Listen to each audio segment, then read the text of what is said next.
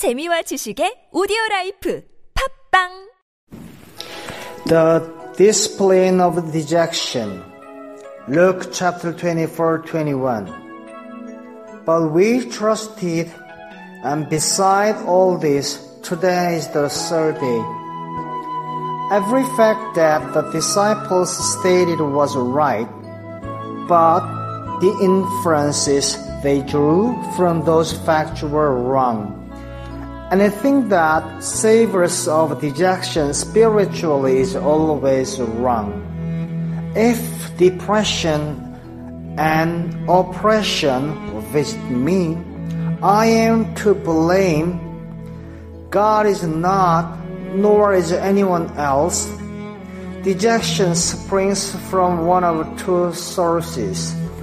I have either satisfied a lust or I have not.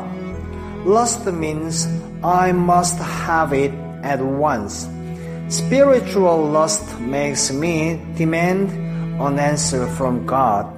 Instead of seeking God who gives the answer, what have I been trusting God would, you, would do?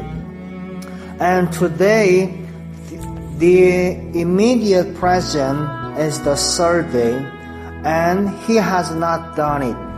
Therefore, I imagine I am justified in being dejected and in blaming God.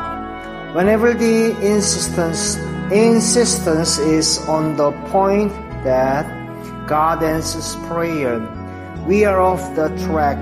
The meaning of prayer is that we get hold of God, not of the answer.